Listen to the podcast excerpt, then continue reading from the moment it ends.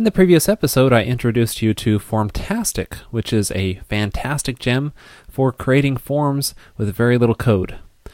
Now, here I am back in my application that we created in the last episode with this form for adding animal records for a veterinarian clinic. So, what I want to do is add a many to many association here. So, in the previous episode, I showed you how easy it was to handle a one to many association or belongs to association with the select menu.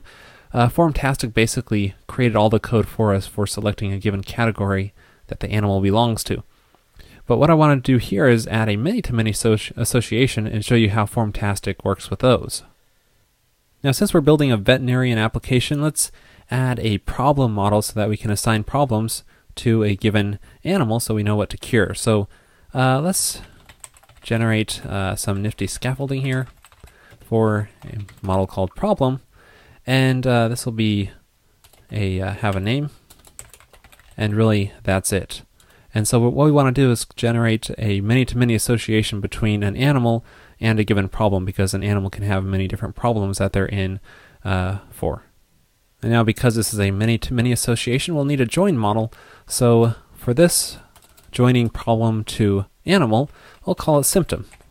And then we'll have a give it a uh, animal ID column and a problem ID column. So it's a pretty standard many-to-many association. And for this, I'm just going to skip the controller because we don't really need to manage that directly. And then we just have to migrate our database. And now let's set up the association. So our problem model has many uh, symptoms and uh, has many animals as well through symptoms.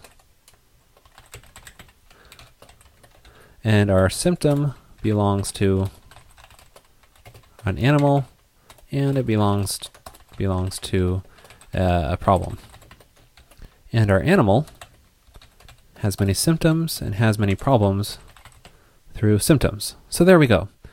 Now notice I am using attribute accessible here to limit exactly what attributes the uh, user can set through a form and mass assignment. So because I'm using this, I'll definitely need to modify this whenever we're adding functionality to the form. So here I'll want to add a problem IDs attribute, so this way we can assign multiple problems to a given animal. And now in our form view, let's just add an input field here uh, called problems. And this way, it has many problems through symptoms. So now let's reload this form and see what Formtastic generates for us. Well, as you can see, we now have a list of problems which we can choose from using a multi-select. Now I've already populated our problem records with a few problems here, so let's just select a couple and save our our animal here. And notice the uh, the uh, mentioned problems here carry across. So after we saved it, properly saved those problems as well. Now what if I want checkboxes here instead of a multi-select menu? And that's actually very easy to do with Formtastic. You just go back to your input field and then add the as option with checkboxes. And there we go. Now when we reload the page, our problems turned into a list of checkboxes and we can check and uncheck whichever options we want. So as you can see, Formtastic makes it really, really easy to handle a many-to-many association in your forms. Now you may have noticed the little asterisk next to every form field label. This is to instruct the user that that given field is required and it should be filled in. Now by default, Formtastic just sets every field as required, but you have the option to disable it by using the required option in any input field and just saying setting it to false. Now when we reload the page, you can see that problems no longer has an asterisk next to it. Now managing this individually for every field is a bit of a pain, uh, wouldn't it be nice if this was done automatically based on whatever validations you had in your model? And actually, Formtastic does support this feature, however, it requires that you install this plugin called Validation Reflection. So we'll do a simple script plugin install in that URL. Then after we restart our server and go to the page, notice that there's no more asterisks on any of the fields because none of these have a validation on them. Well, that's easy enough to do. We'll just go to our animal model and add a validates presence of, how about the name attribute and maybe our born on attribute.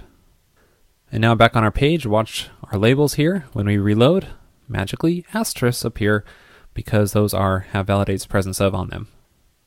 By the way, Formtastic displays validations inline next to the form field, so if we try having no name, submit it, notice it just says can't be blank right next to the form field. I think that's a pretty neat feature, but you can change the behavior of this if you want to. Now it's best to place your configuration options in an initializer file, so we can go under config initializers and just make a new file here. We'll call it uh, formtastic uh, config, and really it could be called anything. Now if you check out the README you can see there are a bunch of different configuration options you can use and they're pretty well documented so as you can see you can disable all fields being required by default. Um, you can change the asterisk to any kind of string you want and uh, you can change the inline error messages which is exactly what we're looking for. So in our Formtastic config file we'll just set inline errors to none so let's try submitting this form field with no name again. And now it just takes us back here, but it doesn't give us any validation error messages. But let's say we want to display these at the top, like the standard Rails approach is. Well, you can go back to your form and just use that classic error messages method to just display the error messages at the top of the form. So then when we reload here, you can see we have the error messages at the top like the standard Rails approach was. Now there's another field option which I have yet to show you in Formtastic, and that is hint. And what hint does is just display a little hint message next to the field. So in this case, let's say I use the owner's name if none is provided.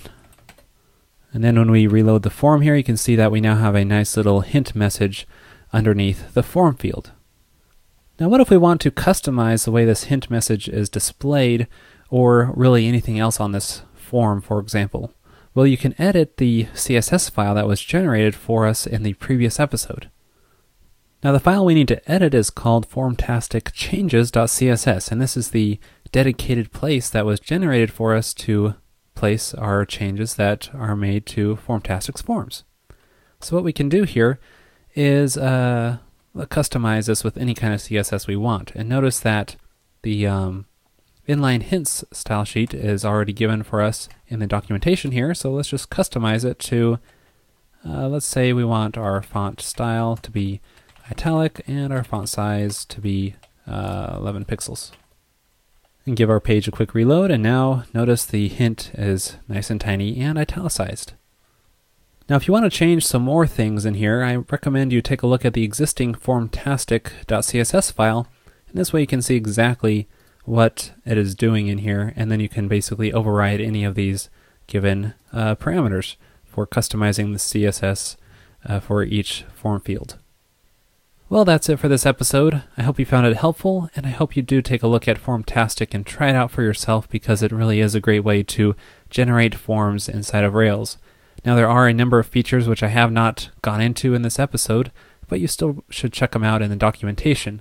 Uh, this page right here is the RDoc pages for the project. And as you can see, I mean, you can pass in names to the inputs field method to uh, basically group various input form fields together. And let's see, we have internationalization support, which I did not cover, but you really should check it out if you're interested in that.